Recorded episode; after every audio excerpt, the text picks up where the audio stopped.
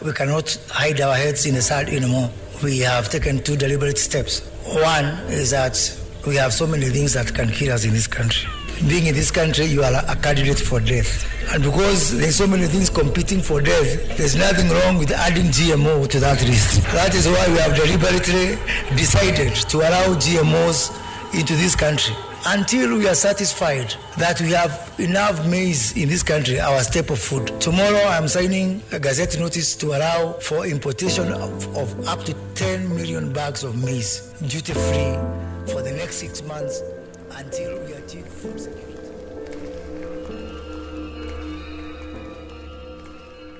Is climate change becoming the hero of nations, orchestrating debates all over the country and the nations, endangering lives of Kenyans the more and Africans at large, bringing about legalization of dangerous scientific proven dangerous products for human consumption? As he just said, the Cabinet Secretary for Trade, Moses Kuria, that the step is absolutely deliberate. In 2012, during the reign of the late President Mwai Kibaki, the government of Kenya banned the use of genetically modified organisms, commonly called GMOs, which immensely affected the health of Kenyans. These biochemical organisms were found to be causing cancer after an investigative research carried out in France. This is Climate Change Podcast, and in this episode, our point of focus is the restoration of GMOs as a result of climate change in Kenya. My name is Michael Baraka. A decree from the government to issue a ban of the genetically produced foods was authorized with an immediate effect to prevent more negative side effects on the health of Kenyans. But climate change seems to be taking Kenyans back to the danger they tried to escape. Biochemical food production is back and within. What was carefully investigated and banned has been restored back to the country.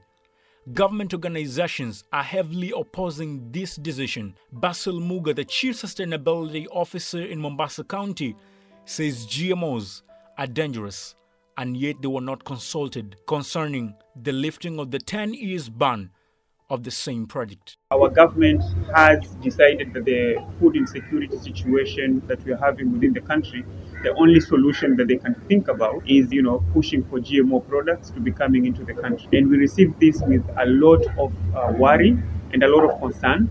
Uh, because not just as civil society, but as citizens of this country, we have laws that normally have to be upheld before such kind of important decisions have been made. One, the people of this country are the supreme and most sovereign uh, people within the whole country, and our political representatives they have to make sure that they represent those interests within the decision making processes that they're doing. Climate change is becoming the worst nightmare in Africa, Kenya being a big part of it. In a tweet just after the lifting of the 10 years ban of the GMOs, President William Ruto of Kenya said, We're adopting emerging and new alternatives to farming that will ensure early maturity and more production of food to cushion millions of Kenyans from perennial famine. Well, the subject question is what caused the ban in 2012 and under what measures has the ban been lifted? Many individuals as well as organizations have made a decision to sue those involved in the lifting of this agenda. We also know that there is a, a huge uh, evidence of many health concerns that come with GMO products. And we know that a big majority of Kenyans are already struggling with getting food for their loved ones. What happens when they start succumbing to health consequences of this pro- of, of these GMO products? What does this mean to them and their pockets? And having to now find more money to go to the hospital to deal with these issues. Government organizations in the country claim they were not consulted on the issue of lifting the ban of GMOs in the country. Fright has occupied the lives of Kenyans who have no choice but to accept whatever they are given just to curb their need for food. All this is as a result of drought brought about by climate change being a national disaster in Kenya. As the country is expecting imports of the same, government organizations in the country claim they will never tolerate that and no GMO products will be imported in the country. Tunasema masuala ya GMO na serikali ya Kenya na nchi ya Kenya, sisi kama mashirika tutatumia njia zote za kisheria kuhakikisha kuwa GMO hailetwi nchini. Hii nchi ni ya Wakenya walipa ushuru na watu wako vulnerable kwa sababu kuna a lot of impunity katika nchi hii. Kwa hivyo sisi mashirika tumeungana pamoja na Katiba Institute, tutaenda kotini. Hivi sasa tumepata fununu kuwa kuna meli imedok imeleta mahindi na hatujui ni nini inaendelea. Tunataka information kuhusiana na masuala haya, maanake ni maisha yetu sisi wa Kenya. Hatuwezi kubali tuchezewe na maisha yetu na afya yetu. How comes Kenyans were not consulted on this, yet they're going to be the very primary consumers of the chemically produced foods and seeds for farmers? In an interview, Dr. Bernard Muia, a global public health expert, says there is no evident research stating the safety of GMOs on the health of human beings. I have uh, several issues with uh, removing the restriction about importation, cultivation of GMOs.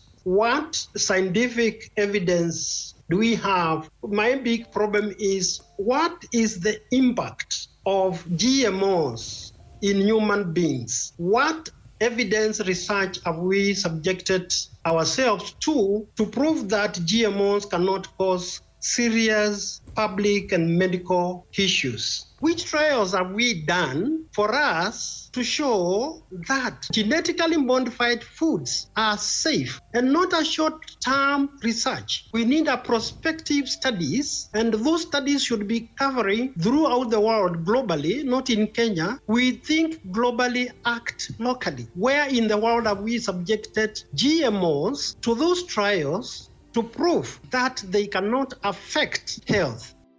Many have been complaining over the government's declaration, claiming that many government organizations were not involved in the issue. Those expected to use the genetically modified seeds were not involved, local citizens not engaged, and farmers required to follow orders without questioning the government's decision. Climate change has brought nations to their knees. It has truly become a matter of life and death. Do or die. Is there survival in this? Basil says GMOs are far away from being the remedy to shortage of food production in the country. Instead, public participation is needed in this.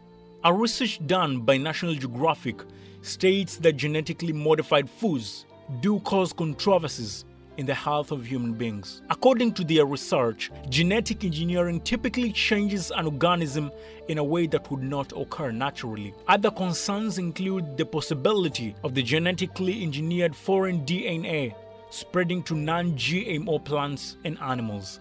According to Teddy Mwambire, the speaker in the Kilifi County Assembly, all incomplete dam projects would have saved us in this difficult time that the country is going through rather than bringing in GMOs in the country.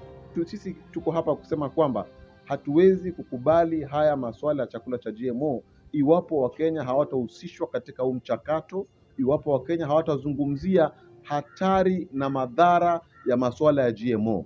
Serikali yetu ingekuwa imemaliza ule mradi wa Galana Kulalu. Kuna miradi mingi sana serikali ilikuwa imepanga. Haya masuala ya GMO hatungeyazungumzia hapa nchini Kenya iwapo iwapo ile miradi ingekuwa imekamilika, tungekuwa leo hatuzungumzi kuhusu upungufu wa chakula, tungekuwa tuzungumzie kuhusu GMO. In fact, Kenya ingekuwa inapatiana chakula kwa wingi hata kwa nchi zingine bila kuzungumzia masuala ya GMO.